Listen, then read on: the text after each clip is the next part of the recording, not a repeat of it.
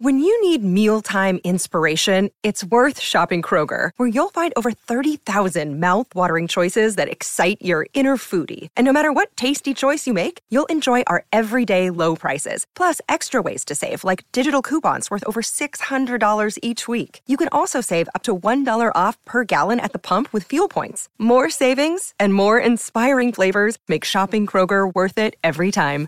Kroger, fresh for everyone. Fuel restrictions apply. This episode of For Real is brought to you by Riding the Edge by Michael S. Tobin from River Grove Books. 47 years ago, Michael discovered his soulmate Deborah on a dance floor in Keene, New Hampshire. It took her soul a few years and an around the world bike trek to fully reciprocate. Riding the Edge is the astonishing tale of the six month odyssey that profoundly shaped the next 564 months of their lives together. Riding the Edge is a personal memoir and travel journal that Kirkus Reviews says is powerfully engaging. Readers will be eager to learn how this passionate yet volatile relationship with Deborah developed and how traveling to locations that shaped their lineage impacted them psychologically and emotionally. Taking place in 1980, Michael and Deborah, an American Jew and American Arab, respectively, leave the security of their well ordered lives as psychologists sleepwalking toward marriage and family to explore and take risks in search of life's larger truths. Readers can find a discussion guide, photos from Michael and Deborah's journey, and more at www.drmichaeltobin.com. That is www.drmichaeltobin.com.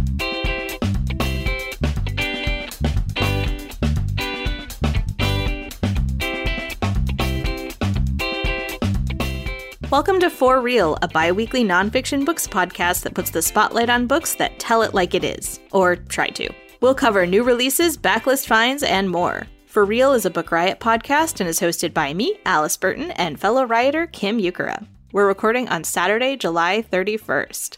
Hello, Kim. Hello, Alice. How are you today? Well, I- am good. Um, Lollapalooza is going on in Chicago right now, and there are so many youths walking around. Uh, it's a it's a little jarring. Oh boy, the youths. Ugh, that's rough. Um, how are you doing? You know, we were talking about before, Minnesota's in the middle of, there's wildfires in Canada and Minnesota is getting a lot of the like smoke. So we're under like these air quality alerts, which is just like unsettling. But I have been watching a lot of the Olympics, which has been very fun for me. Um, my sister loves the Olympics. And so we're kind of watching it all the time that we're around, which is I always love watching the weird sports. So uh, we spent some time watching um, Olympic trampoline this morning. Wow. We watched some archery, uh, and I've been watching a lot of women's volleyball. So it's fun. I like that. How about you? I wish the archers made like Robin Hood references as they were like knocking their arrows. Uh, yeah. I well, in terms of Olympics, I got up early to watch the women's softball final, which was ah. U.S. versus Japan, which Japan won the last time the soft, uh, softball was in the Olympics in 2008, and they won again. it was kind of a bummer. But yeah. but I will say they looked so happy and they had a new pitcher who was like 20 years old and she was really good. And um so it was kind of like I was bummed out for uh, Team USA, but because they didn't get their like redemption moment from 2008, mm-hmm. but um, the I don't know, Japan did really well, so yay. Yeah, that's very exciting. Yeah, we've been watching a lot of gymnastics too, so it's been good. I have one piece of quick follow up. So, uh, last week for Reading Now, I talked about that I was going to pick up Seven Fallen Feathers Racism, Death, and Hard Truths in a Northern City by Tanya Talaga, uh, which is a nonfiction book about the, the deaths of some Indigenous youths in Canada. I'm almost done with it, and it is really, really good, um, but also obviously really, really sad. And I'm really interested in the way that she's connecting the kind of deaths in the sort of contemporary part of the story with the history of residential schools in Canada, which the United States also has a history of residential schools for Indigenous kids and like connecting those things together. And I think it's really fascinating and important. So I, I'm not quite done, but I feel pretty confident recommending Seven Fallen Feathers by Tanya Talaga. Oh, nice. Yeah. Um, the everything that's coming out about residential schools is uh pretty horrific. Yeah, it's really sobering. Um, and I, she does a nice job of kind of giving a history of that and also connecting it to sort of how it has rippled out, which in a kind of quick and accessible way. So I think that's impressive too in the middle of a more general, like true crime kind of book. Yeah. Cool. Uh, all right. Our second sponsor for this week is Chicago Review Press and the book Cockeyed Happy Ernest Hemingway's Wyoming Summers with Pauline by Darla Worden. So, in Cockeyed Happy, Darla Worden tells the little known story of Hemingway and Pauline during six summers from 1928 to 1939, from Switten newlywed to bored, restless husband, and ultimately to philanderer as he falls in love with another woman once again. Uh, Ruth Hawkins, author of Unbelievable Happiness and Final Sorrow, wrote Darla Worden has written a captivating book that reads like a novel, yet is thoroughly researched with factual attention to detail. Her descriptions of time and place resemble a travelogue that makes you want to experience the area for yourself, despite the changes since Hemingway's time. Worden's book is a refreshing addition to Hemingway scholarship. So that is Cockeyed Happy, Ernest Hemingway's Wyoming Summers with Pauline by Darla Worden from Chicago Review Press. This is Pauline Pfeiffer for anyone interested in reading more about her.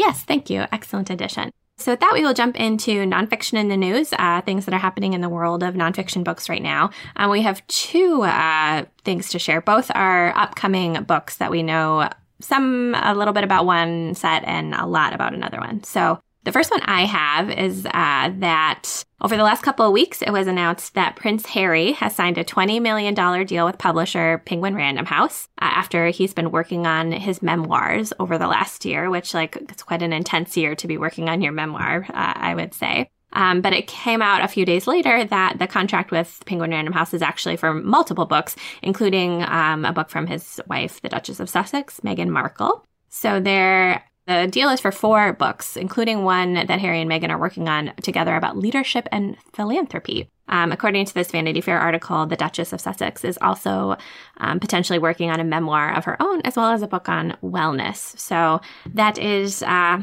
interesting. You know, I love Harry and Meghan. So uh, books in their own words, I think, will be really interesting because I don't know that I'm, I'm like just sort of speaking off the cuff because I don't really know, but it, I don't think a lot of royals write their own memoirs. Like I think they rely on biographers and stuff to do that. So I think it's interesting that they're going to do memoirs as a format, especially like in their position as stepping back as senior royals and all of that. So I don't know. I think it has potential to be really interesting, both of them.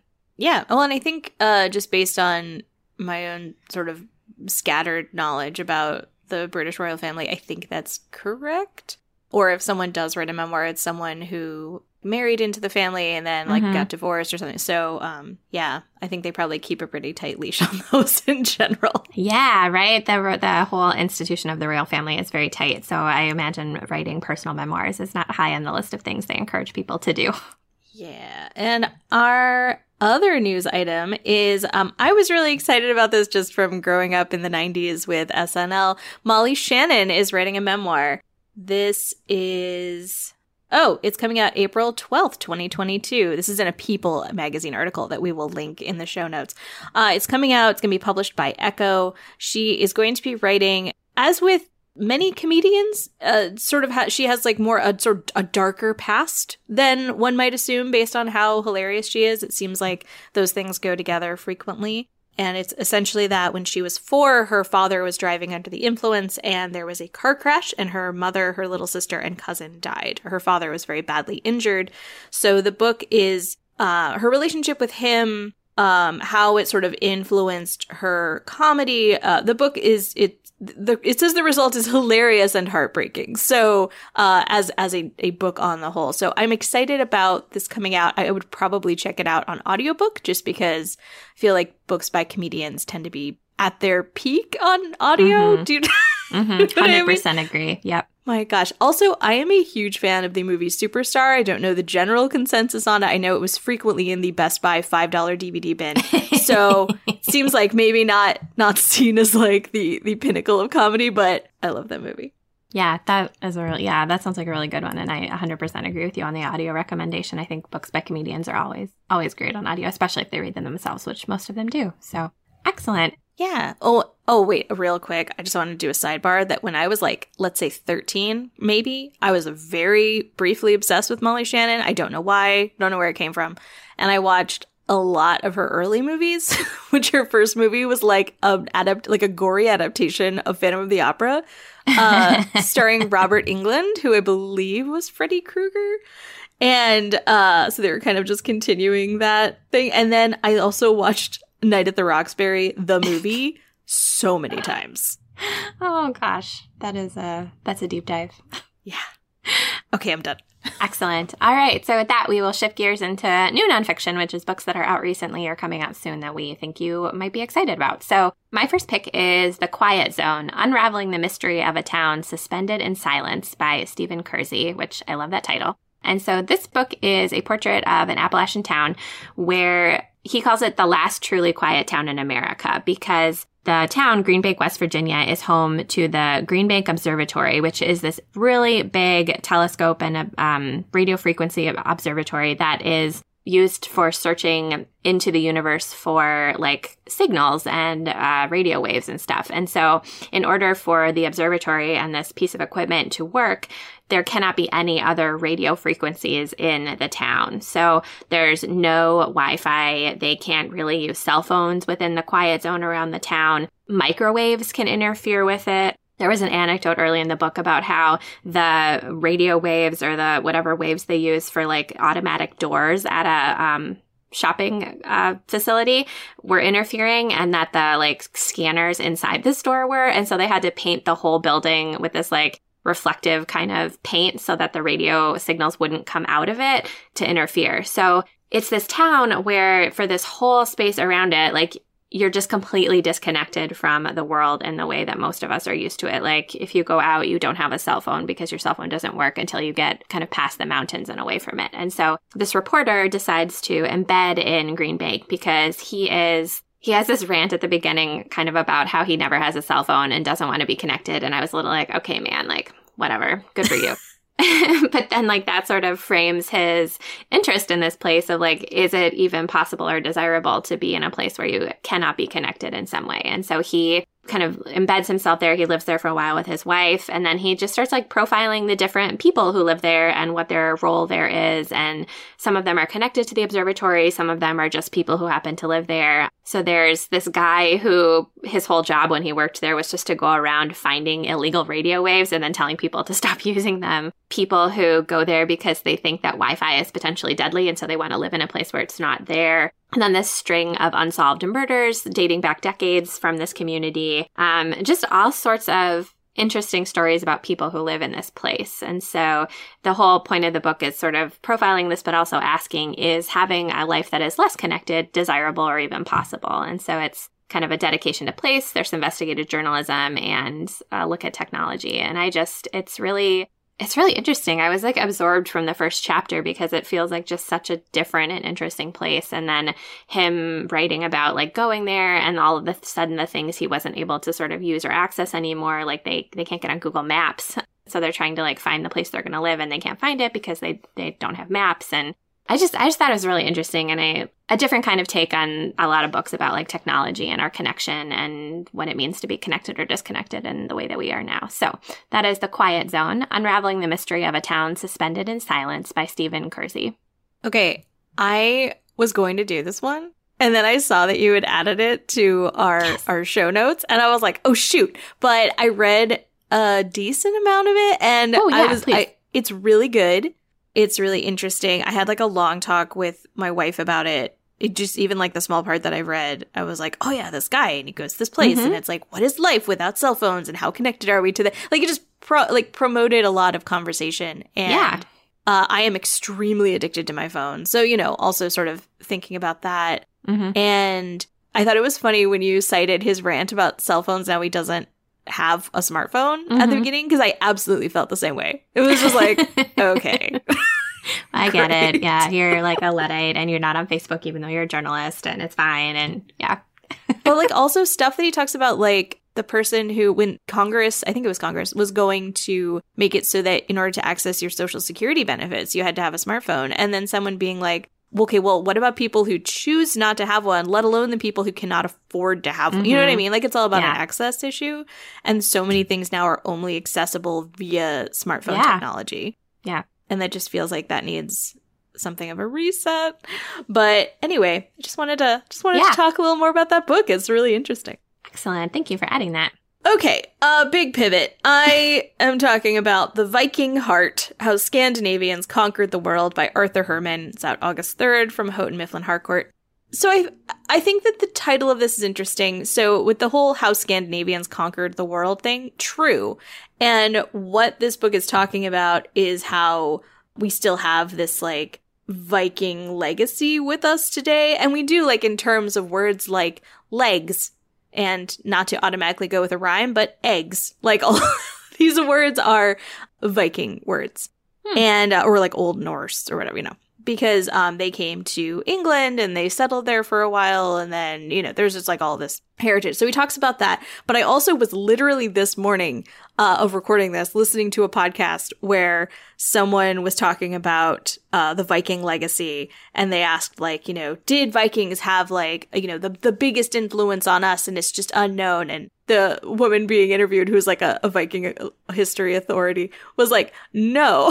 she was like, this is very clearly the Greeks and the Romans. but, however, however, I do think that the purpose of this book, right, is to talk about the ways that they did influence us. So for uh, millennia, you had Norwegians, Danes, Finns, Swedes, and they they lived in this separate existence from the rest of the world, and like you know these fjords and uh, it says peaks of the land of the midnight sun. Uh, but then they decided to go out, and they started doing raids, and they started settling, and they went to Rome, they went to Russia, they went to Constantinople, they went to Canada, uh, which is where you know we have Viking settlements and like, uh, or not settlements, but you know, like remains of, of Viking visits in Labrador and uh, just the east coast of Canada. Mm-hmm. So in this, Arthur Herman, he sort of talks about the historical narrative of the history of the Vikings and where they went, what they did, and also combines it with archaeological and DNA research to talk about how the Vikings are still with us, right? Obviously, they had kids. Those kids had kids. We have lots of people with Viking DNA. Mm-hmm. One of the things I thought was the most probably relevant to the current moment that he talks about is saying that the DNA investigations have demolished this myth that the Vikings had uh, like a single race or a nation, mm-hmm. which uh, he says this myth underlaid the Nazi ideology of Nordic racial purity, and that there are these white nationalists who still cling to this, right? Being like, oh, like the Viking people. And he's like, no, no, no. The Viking people were a lot of different people. like it wasn't just this one race, mm-hmm. which I was like, yes, bring in those facts. So I don't know. Also, Vikings are just really popular right now. So let's all learn more about some of the facts about them. That honestly, reading this definitely made me want to restart the show Vikings oh. from the Street Channel. which uh, I've heard from at least one Viking scholar. They said that they don't do a terrible job with that show. Oh, so that's a that's a ringing endorsement. Yeah, yeah, yeah, yeah. um, okay, so again, that is The Viking Heart How Scandinavians Conquered the World by Arthur Herman. Oh, that sounds good. Yeah, really interesting. And like, yeah, the idea that the Vikings are not just like one person, but like many kinds of people all together. And yeah, very cool. Um, all right, so my next pick is a is a pivot. it's called Lifelines: A Doctor's Journey in the Fight for Public Health by Dr. Dr. Leana Wen. So Leana Wen was, uh, she is an emergency physician. She used to be the health commissioner of the city of Baltimore. She's a CNN medical analyst and uh, contributes, contributes to the Washington Post. And so she has spent her entire life and career on the front lines of public health, which I think is obviously very significant based on what we have all experienced over the last couple of years. So this book is about her experiences in public health, but also um, a memoir about her uh, her story. She was uh, her parents and her or she and her parents immigrated from China when she was a young girl. They lived in Utah and then Los Angeles because her mother uh, was first going to school and then they were trying to find work she grew up a lot on like public assistance, uh, food stamps, and uh, but the, her family experienced homelessness. Her parents had to work multiple jobs. And so her kind of experiences as a child informed a lot of what she did later as a physician and thinking about a really expansive view of public health and that it involves not just like medicine but also many of these other social safety net kinds of services that people need access to and so she um despite like that kind of challenge coming to the united states not speaking english experiencing homelessness and all of that. She went, she started college when she was 13, which um, she writes about how that wasn't necessarily because she was a great scholar, but a part of a a necessity almost for their family based on like their economic situation at the time. Um, she eventually became a Rhodes Scholar and then turned to public health as a way that she thought that she could make a difference in the United States. And so she talks then about her experiences fighting the opioid epidemic, uh, infectious diseases, maternal and infant mortality, and then COVID 19 disinformation. And so she um, what I like about this one, uh, the memoir part is really well done. Um, she's not like a flashy writer, but it's like very just, it's still good. Like she still is, is a good storyteller and is really um, open about her experiences and her family's experiences and what those challenges were for them. But then she has this very, I think, expansive view of what public health includes, which I appreciate because I, I guess within I don't, I don't know why this is true, but like I haven't really thought a lot about what public health is until the last couple of years when we've really seen public health and public health departments being called on to, to provide a lot of information and do a lot of work. And so um, she talks about how public health may have saved your life today. You just don't even know because there's good public health is invisible until it's not, until we need it in kind of a pandemic or like a crisis situation. And so I think that that perspective is really interesting, and I'm I'm interested to learn more about it, particularly after the last year. So that is Lifelines: A Doctor's Journey in the Fight for Public Health by Dr. Leana Wen. Oh, that sounds really interesting, especially just like how these other services tie in. Yeah. And impact public health. Yeah, I agree. I also hadn't really thought about it until recently. I, d- I feel like we are having more and more of these types of books come out, or I'm just becoming more aware of them, and it mm-hmm. just uh, makes me happy. So, my next new release is Wasps The Splendors and Miseries of an American Aristocracy by Michael Knox Beran. I had previously read a book by Michael Knox Beran, which was Murder by Candlelight, uh, which was about murders in the Romantic era in England, so like early 19th century. And I mean, I don't need to get too into this because it's not this book, but he wrote about stuff involving um, how basically it was it was distasteful for us to read these detective stories where it reduces murder to a puzzle because you know murder is a very serious thing, and it made me at least be more thoughtful about that kind of thing, even while I keep reading Agatha Christie. um, but anyway, so in this book, he uh, traces the rise and fall of the WASP ideal.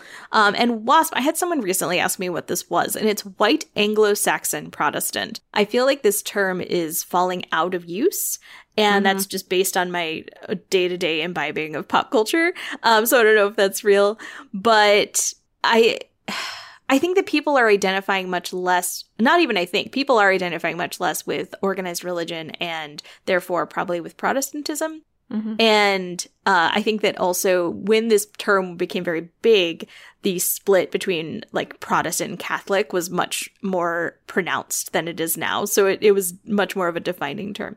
But anyway, so in this, he goes from 19th century New England to the burial of George H.W. Bush in 2018. He talks about Franklin Delano Roosevelt's t- attempt to, you know, like have this middle course between reform wasps and Wall Street wasps during the Great Depression. He talks about how the Vietnam War and public scandals and takedowns by people, including Truman Capote, tarnished the wasp image in the 1960s, which I think it's funny, tarnished the wasp image, because I feel like it was never that great. but um th- these I mean, at the very least, I think that the American idea of the the wasp right? If you look at like you know these sort of like american patricians mm-hmm. um has been sort of like envied or like see you know you think about like yeah. uh these people vacationing in like martha's vineyard and that kind of thing. And it's definitely this kind of at a remove culture. And so going into the history of that and how it's kind of declined um, I think is is very interesting. So again, that is Wasps: The Splendors and Miseries of an American Aristocracy by Michael Knox Beran. That's yeah, that sounds really fascinating. I feel like I haven't heard the term wasp used as much lately either. So yeah, like the kind of poking or exploring that a little bit, I think could be really interesting. Yeah, yeah. awesome. So um, for my last one, I actually just want to do three quick picks. I because I've been watching so much of the Olympics, I haven't been reading very much, so I didn't get to preview any of these in the depth that I was hoping. But they all sound really great, and so I wanted to just mention them.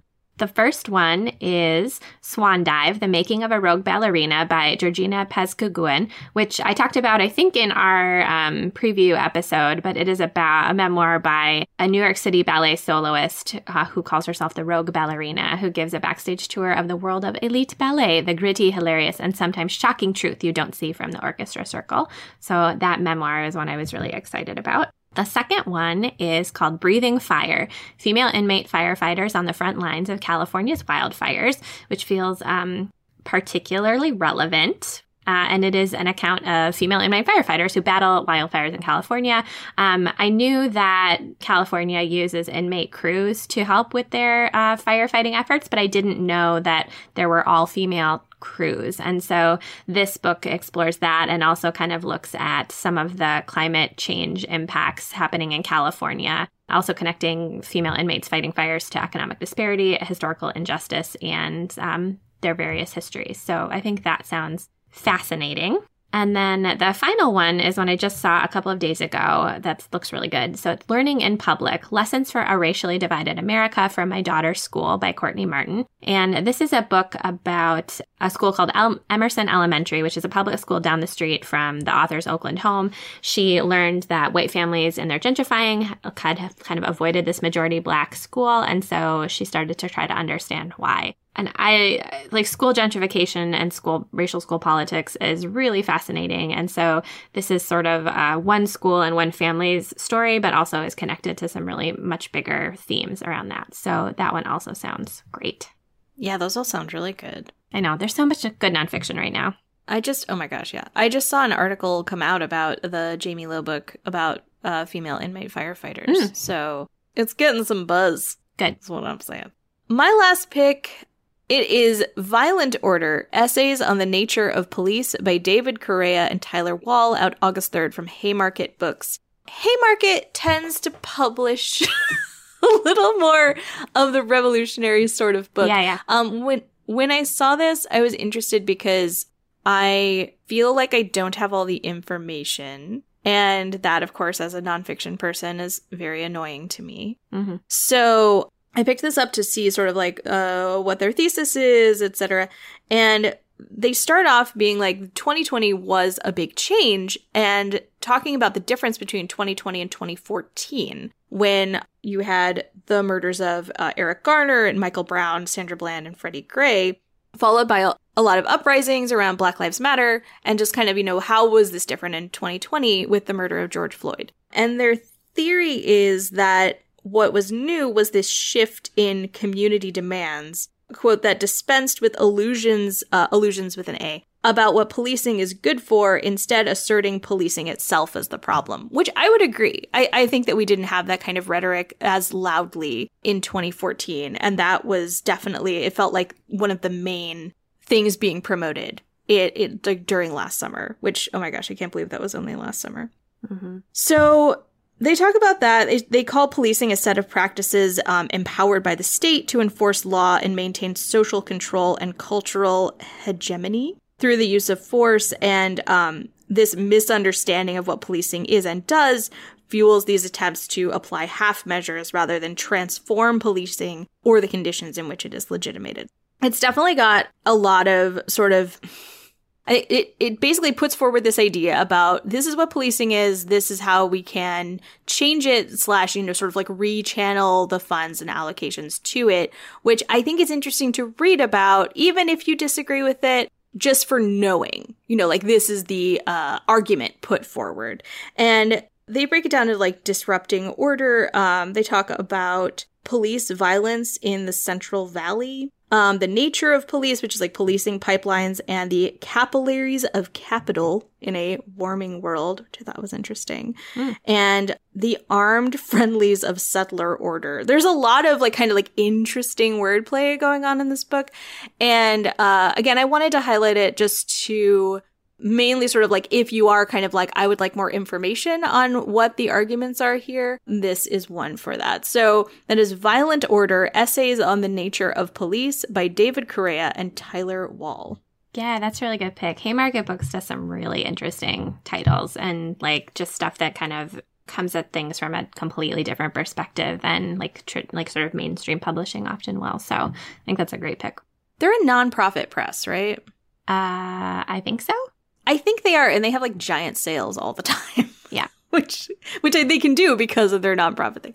Um, okay, let's get into our second sponsor, which is Joy by Sementina Zenon. So Joy is uh, Joy, the five lights that clarify your best self through the Pain is a self help memoir book about healing from cultural and generational traumas. These wounds are not healed until we take care of them. Whether you were physically, emotionally, or mentally abused, you are not a victim. You've never been one. You were victimized. You can rise above. The key is to show up for yourself and submit to do the work. Learn to live the life you want by healing from your pains. Uh, in this book, Zenon shares five lights, which are boundaries, prioritizing self, seeking help, self care ritual, and creating me, the person. Uh, Zenon wants to inspire others to heal themselves so future generations can live a more joyous and fulfilling life because a better society starts at home. This book is out now. Uh, again, that is Joy, The Five Lights That Clarify Your Best Self Through the Pain by Sementina Zenon. Excellent. Thank you for sponsoring. All right. So this week, our weekly theme is one that is inspired by uh, your upcoming trip, which is to Disney. So we thought we would talk about some books about Disney in various ways. I don't know. Do you want to add anything else before we start? I mean, we'll see what's going to happen. That's true. Yeah. Yeah. At this point, who knows? Sorry. My wife and I have recently been like, okay, so when do we decide whether or not to go? I was Yeah. so excited about going. I've never gone to Disney World. I went to Disneyland once as an adult, uh, and like in general. But um, we have the whole thing planned because it's like coming up, and you know, we just have a lot of we want we want to be safe, so we're trying Yeah. to, as with many people probably right now with vacations, we're trying to balance Mhm. those two things. Yeah. So yeah, but I'm excited to talk about books around it. Yes. Yes. Are you like a big Disney person, would you say? Or just like an, I, I'm, I'm just curious, like, are you, would you consider yourself a Disney enthusiast? I was gonna say I felt like you were gonna say enthusiast, and that feels more accurate. Yeah. I've watched a lot of YouTube videos of people who are Disney people, hmm and I love that they love something so much. And because I I love that about almost anything. If someone is just very into something, hmm people have like Disney rooms, Disney homes. They will be so into like merch or not merch, like like props from Disneyland that you know it's like this lamp was in the resort of you know and I'm just like oh, I know why? Was but but again if that makes them really happy then that's Yeah. amazing.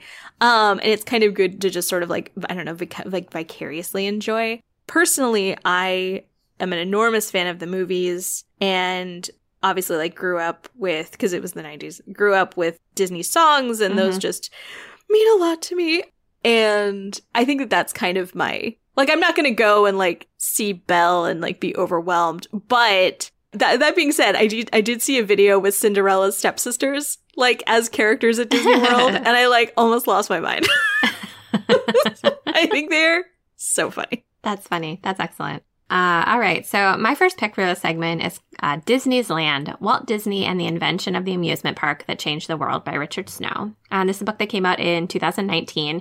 And it is a book chronicling the conception and creation of Disneyland in Anaheim, California. So the, the genesis for Disneyland was in the 1950s. Walt Disney looked over this farmland in Anaheim, California, and wanted to build a park where, quote, people could live among Mickey Mouse and Snow White in a world still powered by steam and fire for a day or a week, or if the visitor is slightly mad, forever. Nobody wanted him to do this. His brother, who did the company's finances, did not think it was a good idea. The bankers didn't think it was a good idea. His wife Lillian thought it was a real bad idea. The reputation for amusement parks at the time was like bad. They were like considered bad businesses. They were kind of sordid and uh, people shouldn't do that. But Disney was like, no, I am still going to do this. And so he financed the park against his own insurance policy, his life insurance, and then got some sponsorship from ABC where he traded like TV rights and stuff for sponsorship of the park. He got together this team of engineers and architects, animators, landscapers, and everybody to try to make this a reality. And so in 1955, Disneyland opened, and the first day was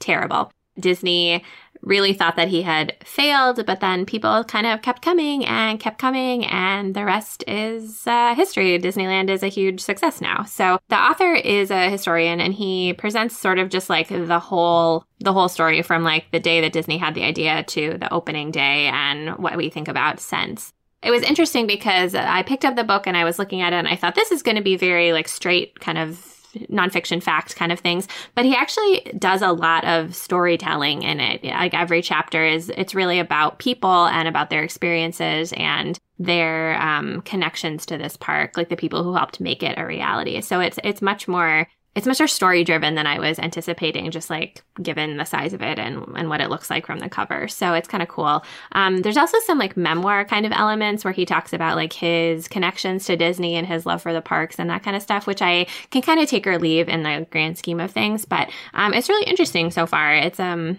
you know, I, I'm not really an amusement park person. Like I, I, you know, they're like fine, but I'm not super like enthused about it. And so, but just like getting a perspective on like what people even thought at the time and like how this was such a like Disney and Disneyland and Disney World are just so ubiquitous now and like it is such a, a thing that people do. It's interesting to learn about how it at the time was like people thought it was really going to fail. So that's kind of fascinating. So, uh, Disney's Land, Walt Disney and the Invention of the Amusement Park That Changed the World by Richard Snow. Do you remember in Jurassic Park when John Hammond was talking about how when they opened Disneyland, nothing worked. And Ian Malcolm says, Yes, but John, if the Pirates of the Caribbean breaks down, the pirates don't eat the tourists. I don't, but that's hilarious. Oh, gosh, what a good movie. Anyway, Okay, my first pick. I've talked about this on here before, but I really liked this book. Mm-hmm. It is The Queens of Animation The Untold Story of the Women Who Transformed the World of Disney and Made Cinematic History by Nathalia Holt. Um, Nathalia Holt also wrote Rise of the Rocket Girls, so she's kind of into this, you know, like hidden history of women thing. And it goes uh, starting with Snow White, so Disney's first full length animated feature, going to Moana, really focusing near the end on Frozen, because that, uh, I believe, was I don't know, was it helmed by a woman? I don't remember. I read this book on an airplane a while ago. But it's really fascinating because it starts with, you know, sort of like Bianca Majolie, who went to high school with Walt Disney and she was contributing first. And then Grace Huntington worked on Snow White and Bambi and then broke aviation records. And then uh, there were these, uh, oh, Sylvia Holland, Ethel Kulsar, who basically wanted to do The Little Mermaid. But like a mm-hmm. very long time before The Little Mermaid happened. And gosh, and like Mary Blair, you know, doing the art for things like It's a Small World and her, you know, like concept art being hugely influential in early Disney films. I feel like if anyone of these artists is known, it's usually Mary Blair just because her style is so like iconic. Mm-hmm. And I just like, I don't know, there was so much info about just I didn't know. like I didn't know a lot in the first place, but when you hear about Disney animators, you hear about it like Ub Iwerks or, you know, like these like men who design these characters and you don't hear about these women and their contributions and the absolute like sexism and sexual harassment they faced at work. Like this woman was like chased around her desk literally. And it's like, this is your work colleague. Just all this stuff people had to go through to reach the point where we are now, which is still obviously not perfect, but uh, much better in general than it was in the 1940s. Mm-hmm. Again, that is the Queens of Animation, the untold story of the women who transformed the world of Disney and made cinematic history by Nathalia Holt. Yeah, I'm really glad you talked about that one. That it's on my TBR and I keep meaning to pick it up and I keep not, but it sounds fascinating. So I'm glad you talked about it again. Yeah. All right, so my next pick is, I think, a little bit of a weird one. And I came across it because I was trying to find books for the segment. And so I just searched Disney nonfiction at my local library and I put a bunch of books on hold. And this is the one that came, this is one of the ones that came. And I picked it up and I was like, this is weird, but I feel like it's right in my wheelhouse. And so I wanted to talk about it. So the book is called Project Future, the inside story behind the creation of Disney World by Chad Denver Emerson. Uh, this book came out in 2010 from a company called Ayefour Publishing, which doesn't exist anymore as far as I can tell. And from what I could tell from their old website and stuff, they really just published a few books on Disney and then they're gone now. So to me, it feels almost huh. like a like vanity self-publishing kind of project, but like they did do some books on Disney, so it, they're they're legit. So the author, Chad Emerson, was a professor of property, land planning, and intellectual property at the at Faulkner University. And so he started this book by he was doing research on improvement districts, which are these public-private partnerships where businesses pay taxes in order to support improvements on a certain area and then the public side of it also puts in some you know puts in some contributions and that's how they like do some development um, which is that's one kind of way to do that, right? And so this book is about the Reedy Creek Improvement District in Central Florida, which is the improvement district where Disney World is built. And so this book is about like the 12 years of research that Disney, or the 12 years that Disney conducted research and surveys and work in secret trying to figure out where to build Disney World in Orlando, Florida. And so the, the resort is located on what was once thousands of acres of swamp and marshland. And so they needed to come up with this improvement district in order to even make the property possible to build on, but they wanted to keep it a really big secret. And so there's a lot of like backroom kind of stuff and like just a lot of behind the scenes about the project, which was codenamed Project Future, and how they were able to do that really in secret. And it is like, it's a pretty slim little book. It's feels like almost like an academic dissertation, but like has some like sort of story flair in it. Um, I was reading other reviews on the internet and Jose, a reviewer on Goodreads, said the book has novelesque, brings novelesque flair to the description of a real estate transaction report, uh, which I thought was really perfect. So yeah, if you're looking for just something kind of like under the radar and a little strange, but really about like the the government and public private partnership that helps make Disney World, uh, this one might be an interesting one to pick up. So that is Project Future: The Inside Story Behind the Creation of Disney World by Chad Denver Emerson. Oh my gosh, that's so nerdy. I know. I was like, I'll out nerd Alice on this one. Oh my gosh, you did, and I was like proud of the one I'm about to talk about. So Okay, this is Oswald the Lucky Rabbit, The Search for the Lost Disney Cartoons by David A. Bossert and David Gerstein. So, I had never heard of Oswald the Lucky Rabbit. And this book, it's a little expensive. I think I saw it around the $50 mark, but it's because it's got like a lot of like really cool pictures and stuff. But if you're interested, maybe check out your library. So, Oswald the Lucky Rabbit was created in 1927, and uh, Disney and his team did 26 cartoon shorts. But uh, Disney lost the contract to Oswald and then had to like finish out the shorts, but he was pretty salty about losing the contract. And so he, with his lead animator Ub Iwerks, created Mickey Mouse uh, the following year. So Oswald was 1927, Mickey Mouse was 1928. And uh, they they have some kind of appearance similarities. Yeah, sort they of. do. I mean, you know, yeah, like rabbits and mice don't look super different. I mean, I know they look different, but like, you know, Cartoon versions, yeah. yeah. So I thought this was really fascinating just from even like, you know, if you're into Mickey Mouse at all or the history of Disney, finding out like what this like origin story is. And what I thought was really interesting was that um so they talk about how it's not it's not about, you know, the creation of Oswald the Lucky Rabbit. It's more about Walt Disney's evolution as he kind of got better at animation and wanted to do something different than what was being done. And they said Oswald was one of the first cartoon characters that had personality. And he didn't, Disney didn't want it to just be a rabbit character animated and shown, you know, kind of like they had these like, you know, like Felix the cat and like just like these ran, you know, whatever. And he wanted it to, uh, he wanted to make Oswald peculiarly and typically Oswald. So just make this character, you know, not like, oh, it's a rabbit, whatever, but it's like, oh no, that's Oswald the rabbit. And you can definitely see this with Mickey Mouse, right? Like there are t- things that are just, it's not like it's, it's not because he's a mouse. It's just like, it's Mickey Mouse and that's his thing. So just from that perspective alone, uh, this feels worth reading. And I'm not even a big Mickey Mouse fan. But it was like he's so just all over our culture Yeah. that it's it feels um worthwhile I guess to kind of get the backstory on it. And again, there's just there's so many drawings, and it's such a um, it's one of those books that it's like the deluxe edition, um, which I enjoy from time to time. So again, that is Oswald the Lucky Rabbit: The Search for the Lost Disney Cartoons by David A. Bossert and David Gerstein. That sounds fascinating. I had no idea that there was like a character before Mickey Mouse that really was part of Disney. So, oh, that's a that's a really good one. And it feels like Mickey Mouse was created out of spite, which is also kind of fun. it's very satisfying to know that even Walt Disney did things out of spite. All right, with that, we will close the podcast as we normally do by talking about the books that we are reading right now.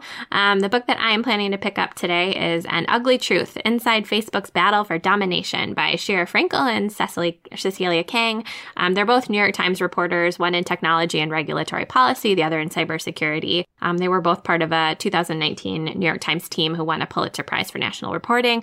Um, and this book, quote, takes readers inside the complex court politics, alliances, and rivalries within the company to shine a light on the fatal cracks in the architecture of the tech behemoth.